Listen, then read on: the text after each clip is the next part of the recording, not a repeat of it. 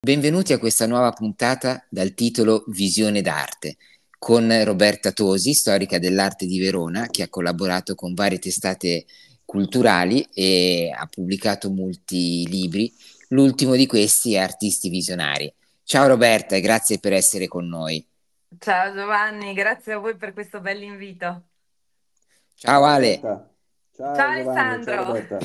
ciao. Ciao, ciao. Ale, allora ci introduci tu all'incontro di oggi?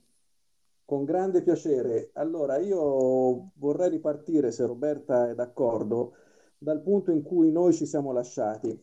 Eh, e noi ci siamo lasciati con eh, un'intervista che abbiamo fatto sul suo ultimo libro, che è Artisti Visionari, eh, che è un, eh, un percorso che Roberta, che tu fai, Roberta, eh, attraverso la storia dell'arte eh, mettendo al centro dell'indagine la parola visione. Allora, Sì, questa parola che spesso viene fraintesa, se non so se è d'accordo, viene eh, legata al mondo dell'arte, dell'artista, il visionario è colui, spesso si dice, che ha delle, delle visioni dovute a delle alterazioni, a delle... È veramente così o la visione è qualcos'altro nell'arte? Nell'arte direi che è strettamente connessa al lavoro dell'artista e spesso e volentieri, come dicevi tu, è stata un po' fraintesa, nel senso che quando gli artisti avevano le visioni, era come dire, avevano le allucinazioni, soffrivano di bizzarrie o cose Certo. strane. Eh, in realtà, eh, la visione nell'artista è tutto un altro modo di guardare alla realtà. Ehm, E, direi che i grandi artisti hanno questo dono. Ecco, lo chiamerei proprio un dono per, eh, per noi prima di tutto, ma anche per, per l'artista stesso. E partirei forse un po' dal concetto anche della parola stessa, eh, visione, eh, che dal latino è visio onis, quindi che contiene già in sé i tre significati, che è quello eh, che comprende sia l'atto del vedere, l'immaginare, il fantasticare e poi quello che è il punto di vista personale. Quindi, mettendo insieme, diciamo, questi tre significati, si arriva effettivamente un po' a, compre- a comprendere, a capire un po' meglio, ad accostarsi un po' meglio che cos'è la visione. La visione, eh, se ci si fosse limitati semplicemente nel corso anche mh, della storia, no? Una visione puramente fisica, vedere le cose come stavano e eh, senza immaginarsi che l'uomo avrebbe potuto fare anche un passo più in là, probabilmente saremmo ancora, eh, questo lo dice anche Giuseppe Conte, il poeta, in, Sì, in un suo scritto, sì, saremmo rimasti al, al tempo della pietra, no? All'età della pietra. sì. Invece eh, è proprio dell'essere umano appunto questo cercare di spostare il proprio sguardo più in là, perché eh, è un bisogno irrinunciabile che fa parte della nostra vita, cioè innescarsi su un meccanismo che non riguarda più una questione puramente fisica, ma anche una questione spirituale. E nell'artista questo è sentito in modo, eh, secondo me, particolare, nel senso che tutti gli artisti, quando hanno a che fare con la propria opera, immaginano sempre un qualcosa che, eh, che vada al di là della materia stessa, che possa mente al di là mh, del- di una tela, al di là di un marmo, al di là dei colori, che possa dare, penetrare la realtà con uno sguardo differente.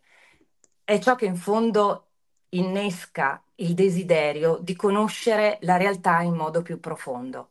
Ecco, io credo che la visione negli artisti sia proprio questo, questo, eh, questo desiderio di andare alla verità dell'essere umano. L'arte ha sempre avuto a che fare in fondo con la verità con la verità della realtà, con la verità di chi siamo veramente ed è per quello che anche ci colpisce. Quando l'arte è vera, dico sempre, arriva.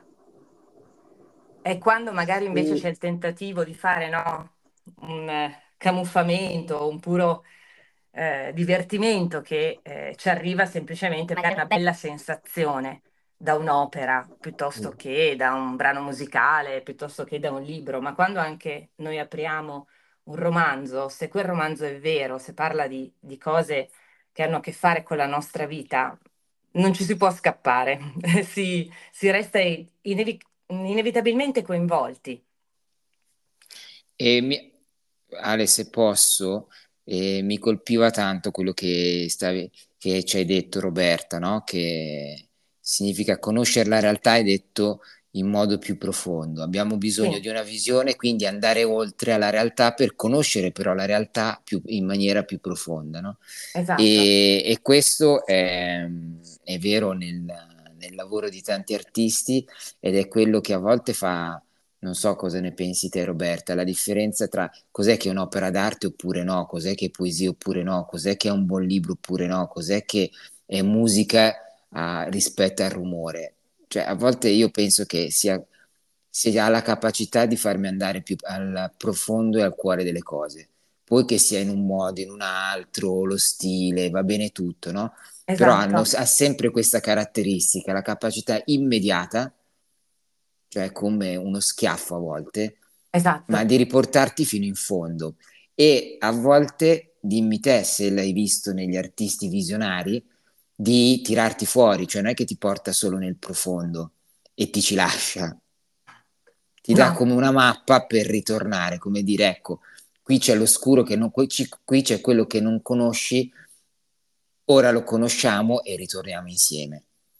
Assolutamente, no, no, ma è proprio così. Ma infatti secondo me è davvero la differenza quando si parla, mh, appunto oggi, bene o male, viene quasi tutto etichettato come arte, no? Qualunque cosa, qual- qualunque cosa che viene, diciamo, realizzata, eh, se uno ha una particolare sensibilità, tutto è arte, che ci può anche stare, intendiamoci, nel senso che ehm, è talmente ampia anche la capacità dell'essere umano di poter ehm, di poter realizzare, perché noi siamo chiamati comunque in un certo senso a creare, cioè siamo chiamati perché eh, insomma ehm, fa parte del nostro DNA, dell'essere umano, cioè noi procreiamo e quindi anche nella nostra vita, quando non lo facciamo diciamo fisicamente, dando alla luce un figlio, però continuiamo a procreare con le nostre mani o con il nostro pensiero.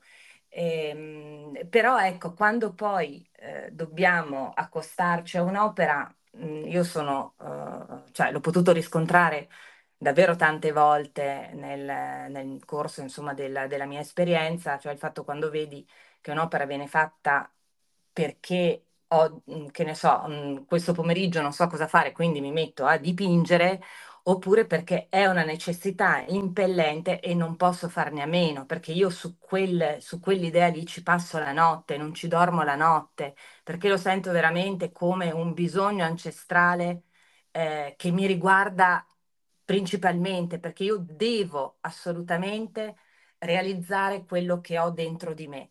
Ecco, secondo me lì c'è veramente, si coglie davvero, poi mh, nel- quando, quando uno si accosta ad un'opera questo lo sente, lo percepisce. Io dico sempre ti arriva la vita dell'artista, che è qualcosa molto strana da dire, no? Perché uno prende Mm. magari appunto un dipinto oppure un romanzo, dici sì, sicuramente sono delle pagine magari scritte bene, però quando sono appunto vere ti arriva tutta la sua vita. Per quello a volte a me questo capita, magari quando vado nei musei o quando vedo, vado a vedere delle mostre dove ci sono tantissime opere, io alla fine sono sfinita, arrivo veramente sfiancata, Sì, come se avessi attraversato, che ne so, fossi arrivata sull'Everest o avessi attraversato chissà quali regioni a piedi.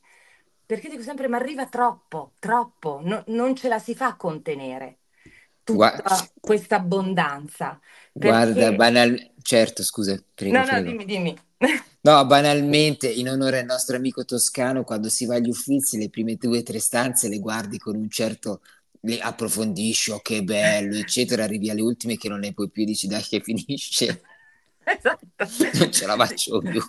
Che uno dice, è una questione anche bulimica, no? Perché veramente ti arriva talmente tanto. Però al di là di un eccesso, perché effettivamente in certi casi c'è un eccesso, no? Di, mh, eh, di opere, ma anche, ma anche di bellezza, mh, anche di forza, ma, ma secondo me è proprio un eccesso di vita.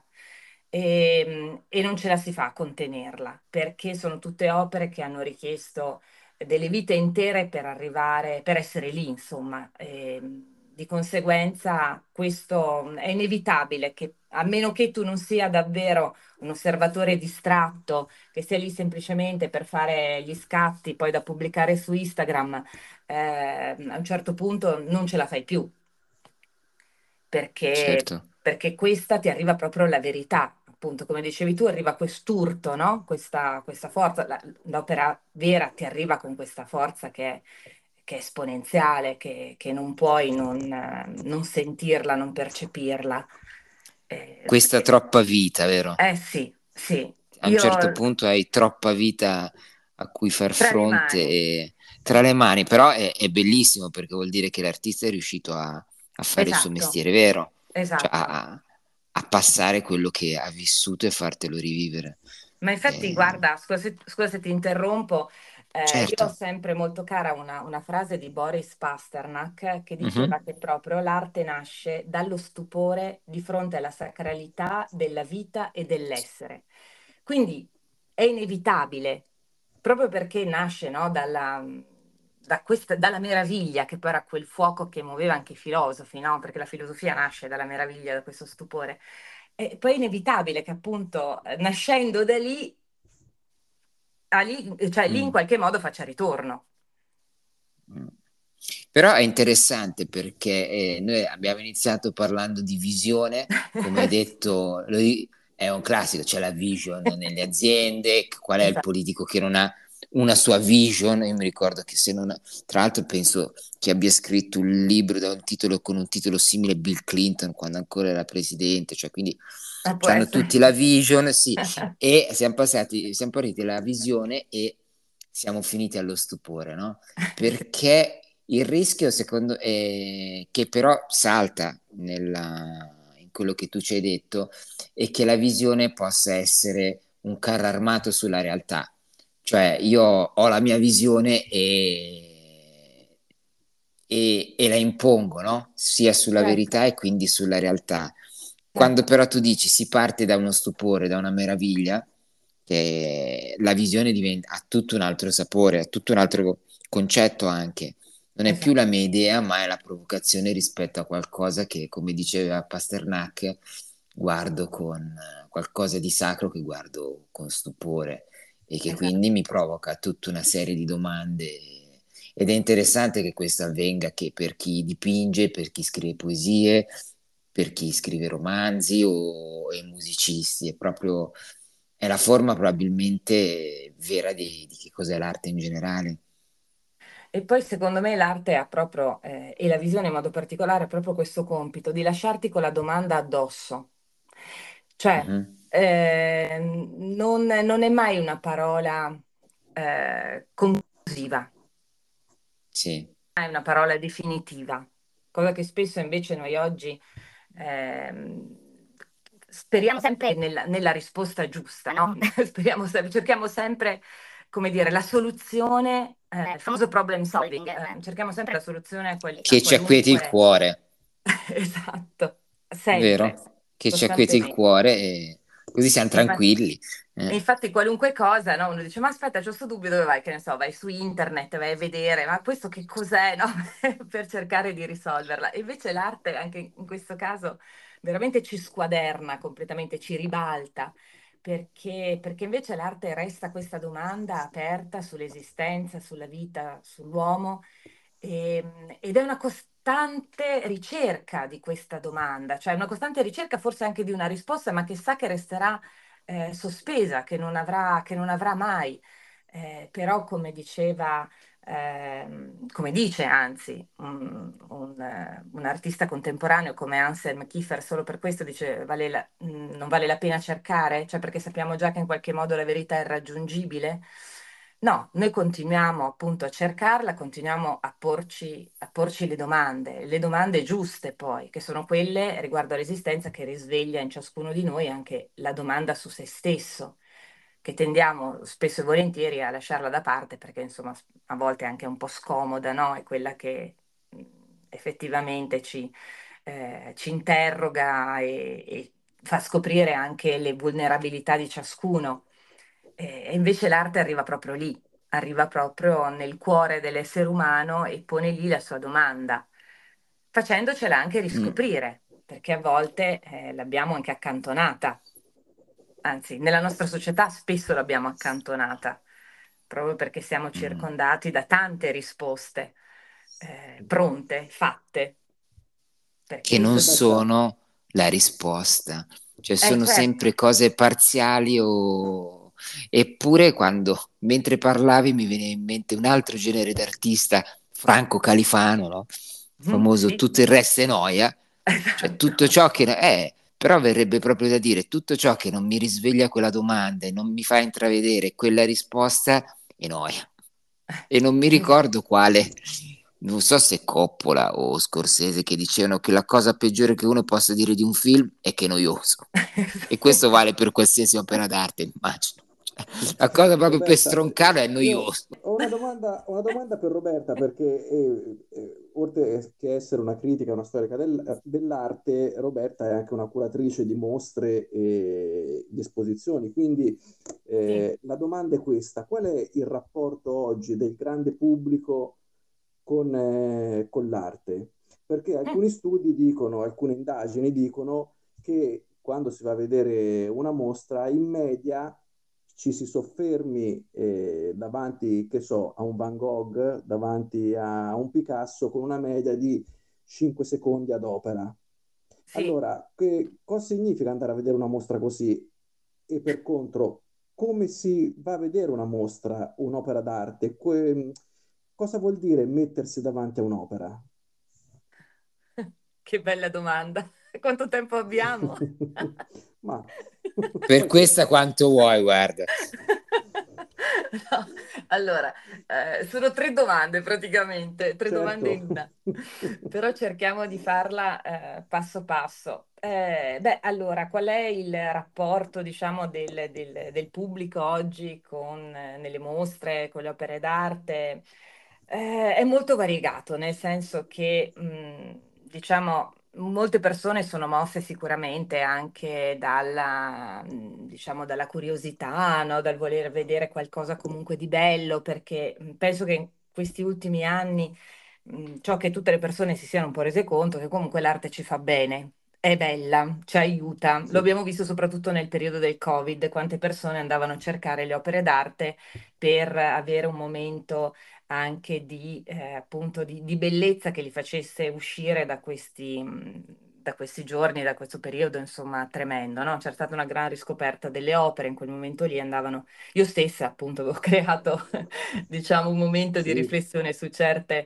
Su certe Grazie, su certe opere perché mi sembrava, nel mio caso, di dover reagire per forza a un periodo di costrizione che trovavo davvero insano e innaturale, e non uso la parola insano a caso. Eh, però nello stesso tempo, appunto, tante persone invece hanno riscoperto l'arte perché costrette, insomma, a stare a casa. E devo dire che questo è stato un modo per riavvicinare le persone alle mostre, non che prima non ci andassero, però magari ci andavano solo con i nomi eclatanti. Sappiamo uh, veramente le migliaia di persone che sono andate a vedere gli impressionisti, appunto Van Gogh, Monet, oppure quando c'è la mostra di Caravaggio, ci sono le file chilometriche, mm, sono i nomi che comunque attirano sempre migliaia di persone. Cosa poi vadano a vedere veramente sarebbe molto interessante scoprirlo, cioè semplice, se è semplicemente perché dirà sono stata la mostra che in questo momento è su tutti i rotocalchi, no? su, tutti, su tutti i social. Perché, diciamocelo anche, fa anche un po' figo, eh. Esatto, fa anche un po' figo. No. sì, assolutamente. No, no, nel senso è anche parte del costume farsi il selfie davanti a, a certo. Van Gogh o davanti a, c'è anche quella componente lì, sicuramente. Ecco, diciamo che nell'ultimo periodo, proprio nell'ultimissimo, si è spostata l'attenzione più su, mh, mhmm, diciamo, la persona eh, con alle spalle sì. l'opera che non l'opera, quindi molto di più il selfie. Che non, magari dietro c'è un Raffaello, ma è importante che io sia davanti, eh, che mi faccia vedere davanti a Raffaello più che a Raffaello. O, ogni epoca avrà la, la, forma d'arte che si merita.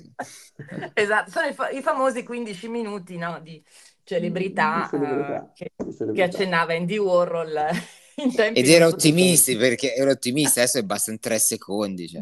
Lo scrollo di Instagram eh. Quindi, Andy Warhol è stato ampiamente superato. Ampiamente. Anche fanno i selfie, però ecco, c'è, c'è un riavvicinamento forse. Sì, ecco, eh, diciamo che eh, questo in ogni caso è stato, io dico sempre, comunque è una cosa positiva, cioè il fatto che le persone vadano a vedere le opere è sicuramente positivo. Che cosa poi resti davvero di ciò che hanno visto, eh, questo è un altro paio di maniche, perché purtroppo mh, bisogna dire che in Italia non c'è, non solo in Italia, forse anche all'estero, però all'estero secondo me hanno più sensibilità, non c'è poi alla fine tutta questa preparazione nei confronti dell'arte ancora oggi, lo vediamo insomma da come viene insegnata. È paradossale se pensiamo che noi siamo l'Italia. Ma certo, ma certo, a me è una cosa, ma io questo lo dico non perché mh, voglio fare un come dire, una critica a tutto il sistema, cioè ci sarebbe anche da fare la critica, diciamo, a tutto il sistema educativo lì, per quanto riguarda le arti. Ma quella magari la facciamo in un'altra puntata. Esatto. Però io me ne rendo conto quando faccio io gli incontri, ma non perché io sia chissà chi, cioè precisiamolo, cioè non è questo che mi voglio incensare, mettere la corona di alloro, chissà che cosa, perché anzi io eh, mi dichiaro sempre veramente uno strumento nei confronti delle opere degli artisti, cerco insomma di mh, far passare la loro anima, non la mia, eh, per quanto insomma ci si, possa, ci si possa riuscire. Però io vedo l'impatto che poi ha, ha sulle persone quando l'arte viene raccontata e spiegata in un certo modo. Perché io vedo che poi le persone che vengono insomma ai miei incontri, a parte che mi chiedono, beh, ma quando sono i prossimi? Cioè, nel senso, dico, ma insomma, non vi siete stufati? Due ore che parliamo di storia dell'arte non ne avete già abbastanza? Io dico sempre. Perché... e poi vedo anche i ragazzi, cioè, cosa che mi stupisce, ah, ma perché lei non viene a fare la nostra professoressa di, di storia dell'arte? Cosa che se lo sapessero le professoresse di storia dell'arte mi ucciderebbero, penso, gli rubo il lavoro. No, ma perché secondo me alla fine è un po' come adesso passatemi il termine, voi sicuramente di poesia ne sapete molto più della sottoscritta, però è come quando si fa vedere una poesia insegnando semplicemente la metrica, insegnando eh, veramente di quanti di quante parole può essere fatto un verso, a cosa deve corrispondere, le rime baciate, non baciate, sì, sì, sì. e così via, no? Senza guardare al senso di quella poesia, senza guardare al significato, senza trasferire veramente l'anima di quello che il poeta voleva eh, descrivere in quel momento o sentiva in quel momento. E la stessa cosa avviene nell'opera d'arte, perché è importantissimo, io dico, quando un'opera è stata realizzata, quando un'opera è stata fatta, il momento anche storico, perché è fondamentale, ovviamente influenza l'artista in un certo senso. La vita passa nell'opera, appunto, sotto tutti i punti di vista ma proprio per questo, perché passa sotto tutti i punti di vista, non semplicemente come un dato cronologico o, o, o tecnico, eh, cioè lì quello che passa è effettivamente quello che l'artista viveva in quel momento. Ed è chiaro che noi non possiamo ricostruirlo perché sennò... della, della vita, no. È certo, è certo, ma quello che... Delle, dell'esperienza umana di, di quello lì, dell'artista. Esatto. Esatto, esatto. E perché quando tu fai capire invece cosa lo muoveva, dove guardava e in quel momento lì dove puoi guardare anche tu, cambia veramente tutta la prospettiva, cambia davvero il modo di approcciarsi all'arte, di accostarsi all'arte. E questo effettivamente mh, mm, non è che passi più di tanto e quindi quando poi uno va a vedere anche le mostre, certo se si prende le audioguide ne capirà un po' di più, se ha la guida ne capirà ancora di più, ma se non, se non usufruisce né dell'uno né dell'altro, insomma, si porta a casa negli occhi sicuramente delle opere straordinarie. Cosa resti poi davvero, eh, quello, quello resta, per, è un punto interrogativo. Hai detto, sì. hai detto, una cosa adesso mm, parlando, sì. hai detto che eh, uno può capire il punto a cui guardava l'artista che magari può essere il punto interessante anche da guardare per noi. Eh, uh-huh. Questo eh, tira in ballo, secondo me, un altro aspetto che è il problema della contemporaneità di un'opera, perché certo. se questo vale, faccio per dire, per Burri, vale per Piero della Francesca. Quindi Assolutamente. È contemporaneo rispetto eh, rispetto a noi. Noi forse consideriamo contemporaneo eh, quello che del nostro oggi è datato da mettere via quello che, che è stato fatto nel, nel 1300, ma forse più contemporaneo qualcosa del passato che non magari un'esperienza di oggi. Ma io ne sono convintissima, nel senso che davvero tutta l'arte, la grande arte, parla Sì, oggi, tutta l'arte, ovviamente. esatto, come se fosse appena stata realizzata.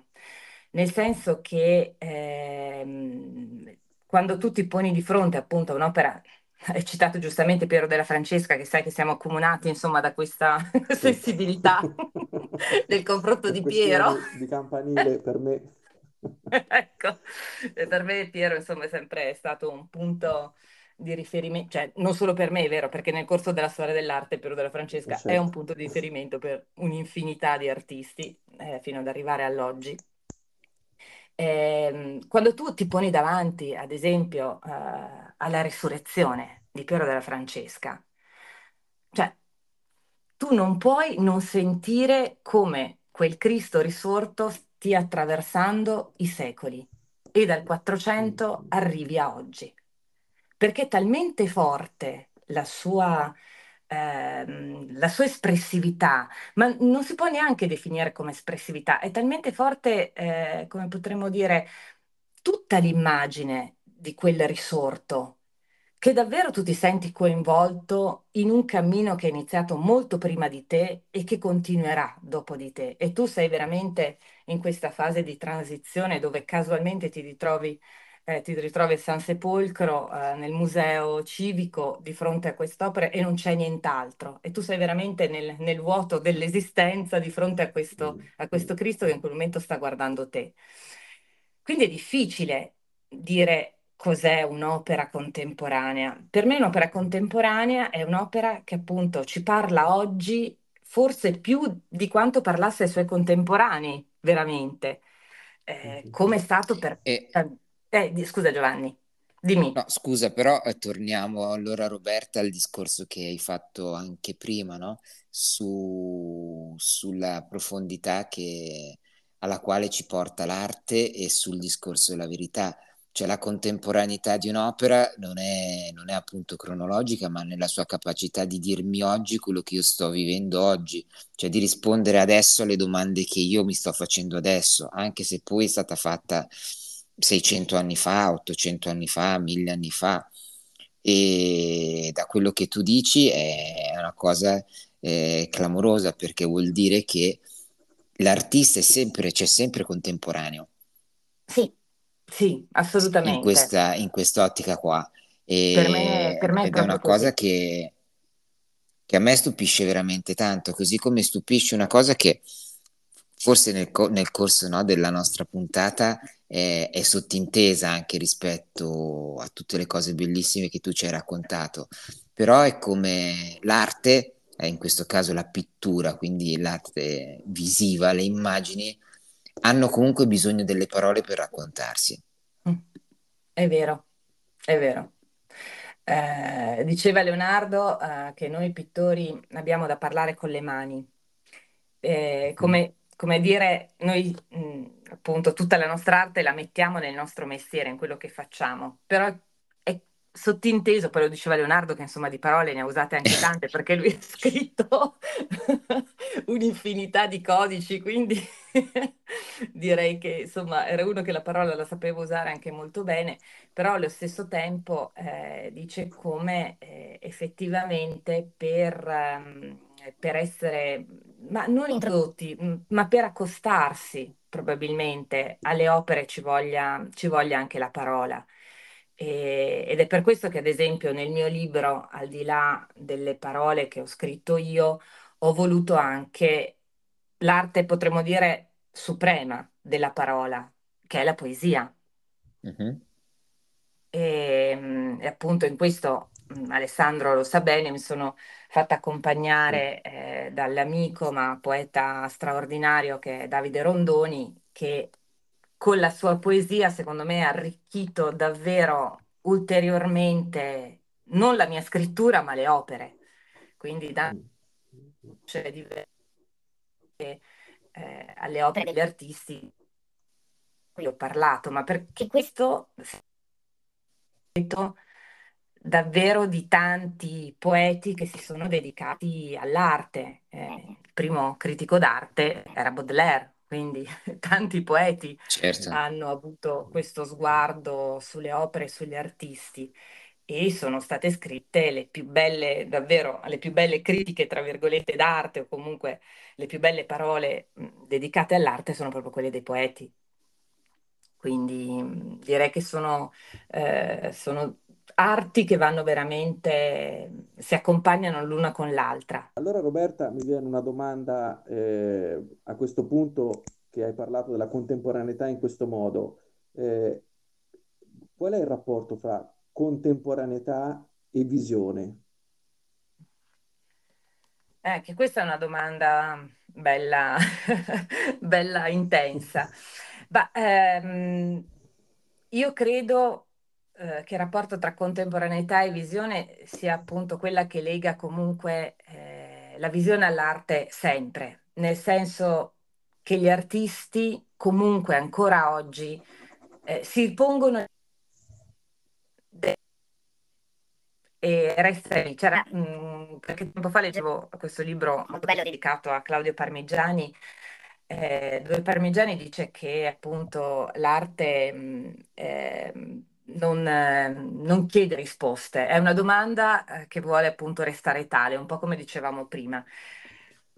Perché proprio questo, cioè si pone continuamente il senso anche l'artista di quello che sta facendo, eh, l'artista si interroga costantemente sul, sulla propria arte e sul senso di fare arte soprattutto oggi. E già questo secondo me è il segno di avere la visione, eh, come dire, che appunto non si esaurisce la risposta semplicemente con l'opera, ma esige sempre un, um, un passo un po' più in là, proprio perché oggi come oggi forse fare anche, anche arte... Um, è la cosa un po' più complessa, nel senso che uno potrebbe pensare, beh, insomma, con i tempi, con gli strumenti che ci sono oggi per dedicarsi all'arte, sarà molto più semplice rispetto a, a secoli fa, no? Dove era tutta una lotta per la sopravvivenza. Certo. Beh, eh, allora, tranne qualche raro caso, beh, ci sono dei casi, insomma, mm-hmm. che un pochino eh, diciamo, riescono a, uh, effettivamente a, ad avere anche conferme mentre, mentre, ancora sono viventi delle loro fatiche, dei loro, eh, dei loro sforzi. Per molti l'arte è ancora questa lotta per la sopravvivenza, nel senso fare arte oggi anzi forse oggi è anche più complesso, perché è vero che abbiamo tanto a disposizione, ma proprio perché c'è tanto. E, e, quindi la concorrenza è spietata e quindi gli artisti sono anche a livello certo. tecnico, sono sempre più bravi e, eh, e si è portato inevitabilmente. Ogni giorno chi si alza con questo tarlo, con questo pungolo che lo spinge ad andare avanti, si interroga ma io che cosa sto facendo? E non sto parlando solo, solo dal punto di vista, se vogliamo, degli artisti, ma anche chi si, di chi si occupa dell'arte, cioè io in prima persona, no? Ogni, ogni volta dico, ma insomma... Eh, perché, perché, il sacrificio comunque è tanto, eh, lo sforzo è costante, non perché nelle altre attività non ci sia, no? Però a volte sembra che ehm, uno stia facendo, eh, diciamo, della sua vita questo, questa, questa, battaglia continua per la sopravvivenza, dedicandosi forse alla cosa più superflua che possa esistere, ovvero l'arte, sì. perché con l'arte non è che posso metterla nel piatto per mangiare. No, è inutile. E quindi la domanda a volte sorge spontanea, dice ma io che cosa sto facendo? Però poi è davvero eh, il fatto di dire quello che importa alla fine è anche il segno che lasci, no? E in questo c'è, secondo me, la visione anche oggi, il segno di quello che stai facendo, che stai credendo fermamente che quello che fai ha un senso, ha un valore e che segna anche il fatto che l'uomo comunque, che l'essere umano è abitato da una mancanza e se non avesse dentro di sé questa mancanza, questo desiderio di poter arrivare ad una pienezza della propria vita, non farebbe quello che fa. Di conseguenza, mh, l'arte è proprio il segno di questo, mh, di questo cammino che ciascuno di noi, insomma, è chiamato un po' uh, a portare nella, nella propria vita, ma l'arte lo fa attraverso i suoi strumenti. E le persone in questo poi eh, riconoscono una parte della propria vita perché riconoscono anch'essi la loro mancanza. Quindi penso che eh, sia sempre molto, molto stretto eh, la connessione tra chi ovviamente fa l'arte con questo spirito. Ecco, se poi parliamo di arte commerciale, quello per sbarcare no, il lunario, certo, per il certo, pane certo. da portare a casa, quello comprensibilissimo, quella per un'altra cosa. Però è anche vero che per sbarcare il lunario e portare il pane a casa Dostoevsky ci ha lasciato dei capolavori. Ma assolutamente, Quindi. ma infatti, ma infatti cioè, non, non, vuol dire assolutamente, cioè, nel senso che è chiaro che poi, eh, appunto, quando uno crede fermamente in quello che fa, alla fine il riconoscimento prima o poi arriva. Quindi... No, ma questa, il, il discorso che hai fatto sulla, sulla visione è molto chiara, al di là poi appunto della battuta sullo sbarcare il lunario, sul... ci sta. Che ci sta, certo, perché poi se non vivi non hai, puoi avere una visione molto banalmente, se non, se non vai esatto. avanti non puoi neanche continuare più a porti domande, cercare risposte, cioè, c'è tutto un presupposto, no? E, esatto. Però si, si ritorna a dove siamo partiti, cioè a questa funzione eh, meravigliosa della, della visione, questo sguardo, no?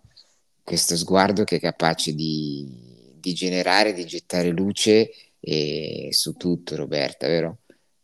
Sì, assolutamente. No, mi veniva in mente appunto adesso che c'è una frase di John Berger, che è appunto questo storico critico d'arte, che non voleva essere assolutamente, tra l'altro, chiamato critico d'arte, anzi si offendeva, però insomma questo ha fatto, che è mancato qualche, qualche anno fa, eh, che diceva mh, che lui tra l'altro disegna anche eh, che alla fine il segno che noi lasciamo no, in fondo sul, anche sull'opera, quindi eh, la linea, l'area di colore, quello che noi possiamo insomma, fare o, o, segnare appunto per la realizzazione dell'opera. Non sono in realtà così importanti, cioè non è importante il segno fine a se stesso eh, perché registra quello che in qualche modo uno ma quello che è importante è quello che da quel momento, eh, da quel momento in poi uno riuscirà a vedere.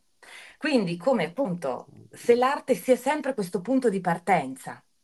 E secondo me questo è molto bello, cioè il fatto che Bellissimo noi ci troviamo questo, di fronte a un'opera sì. e, e, appunto ci fermiamo a vedere no, quel, eh, quel, particolare, no, quel dipinto magari o anche quella scultura fatta benissimo, ma non è importante appunto l'opera fine a se stessa, ma quello che da quel momento lì lei ci lascia e con cui riusciremo a guardare la realtà in un modo diverso. Quindi credo che insomma mm. questo sia una riflessione di quelle che a me sono molto care perché effettivamente l'ho riscontrata, la riscontro, ecco, è una cosa che vivo personalmente. Roberta, noi nella scorsa puntata abbiamo parlato con eh, la nostra amica Marta Bardazzi del rapporto tra l'intelligenza artificiale e la poesia. Tu usi Bard, ChatGPT e poi niente, gli, dici, gli dai parametri e ti scrivono delle magnifiche poesie. Ci siamo chiesti, ma allora certo. il poeta, non solo che è ridotto, ma qual è la differenza tra quello che scrive un poeta in carne ed ossa e un magnifico algoritmo? E, e c'è qualcosa di simile anche rispetto all'arte visiva?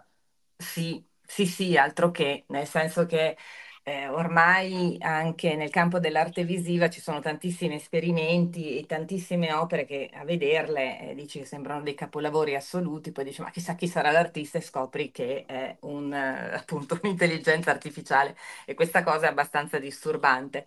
Ma la cosa interessante è stata compiuta dall'Università eh, del Colorado, penso non tantissimo tempo fa, riguardo proprio un esperimento per cercare di capire se gli esseri umani riescono a percepire davvero la differenza tra un'opera creata da un'intelligenza artificiale oppure fatta da un essere umano. E eh, diciamo questo, eh, questo ricercatore ha mh, realizzato questo esperimento eh, portando alcuni spettatori di fronte a mh, circa sette opere d'arte, se non ricordo male, cinque che erano create dall'intelligenza artificiale e due create eh, invece mh, dagli esseri umani. Di queste opere, eh, se non sbaglio, più della metà erano eh, figurative, quindi classiche, quindi diciamo stile impressionista o, eh, o comunque insomma più realista, quindi con persone, paesaggi, eccetera, eccetera. E, e le altre due invece erano eh, due opere d'arte astratte.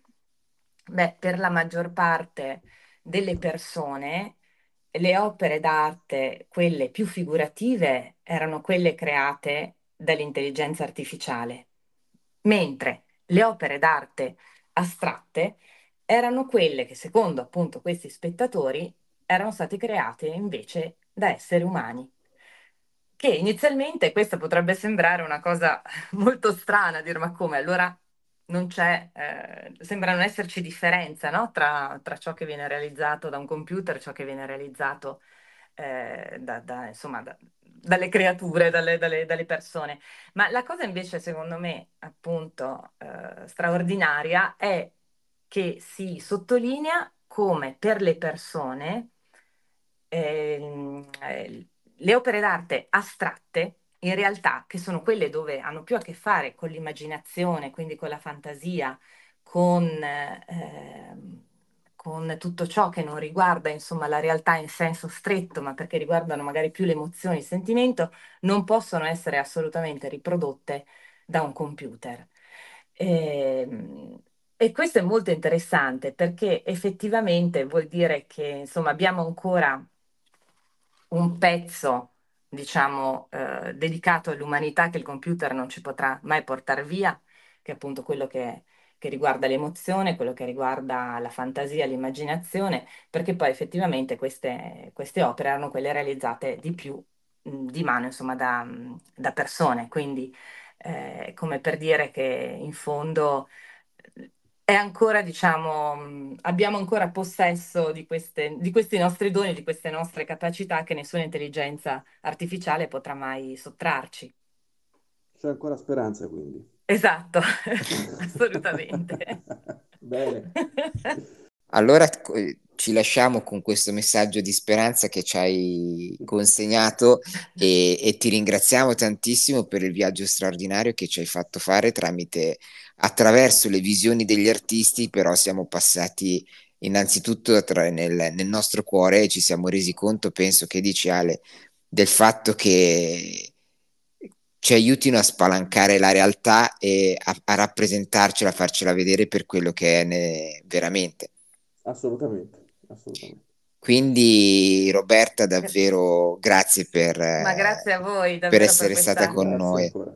Per questa bella chiacchierata. Grazie Giovanni, grazie Alessandro. Gra- grazie ancora. Allora, grazie. ciao da Gio. Ciao da Ale.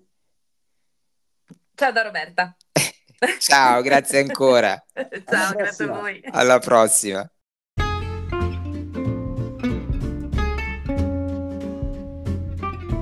Ciao, benvenuti al podcast Parole in Bottega. Io sono Giovanni Gut. E io sono Alessandro Vergni. Assieme ai nostri ospiti vogliamo proporvi un viaggio alla scoperta delle parole che accendono la vita. Nelle poesie o nei racconti, nelle canzoni o nelle storie, o più semplicemente nella vita di tutti i giorni, cercheremo le parole che danno voce alla bellezza e al tormento dell'animo umano. Che ne dite di unirvi a noi in questa nuova puntata?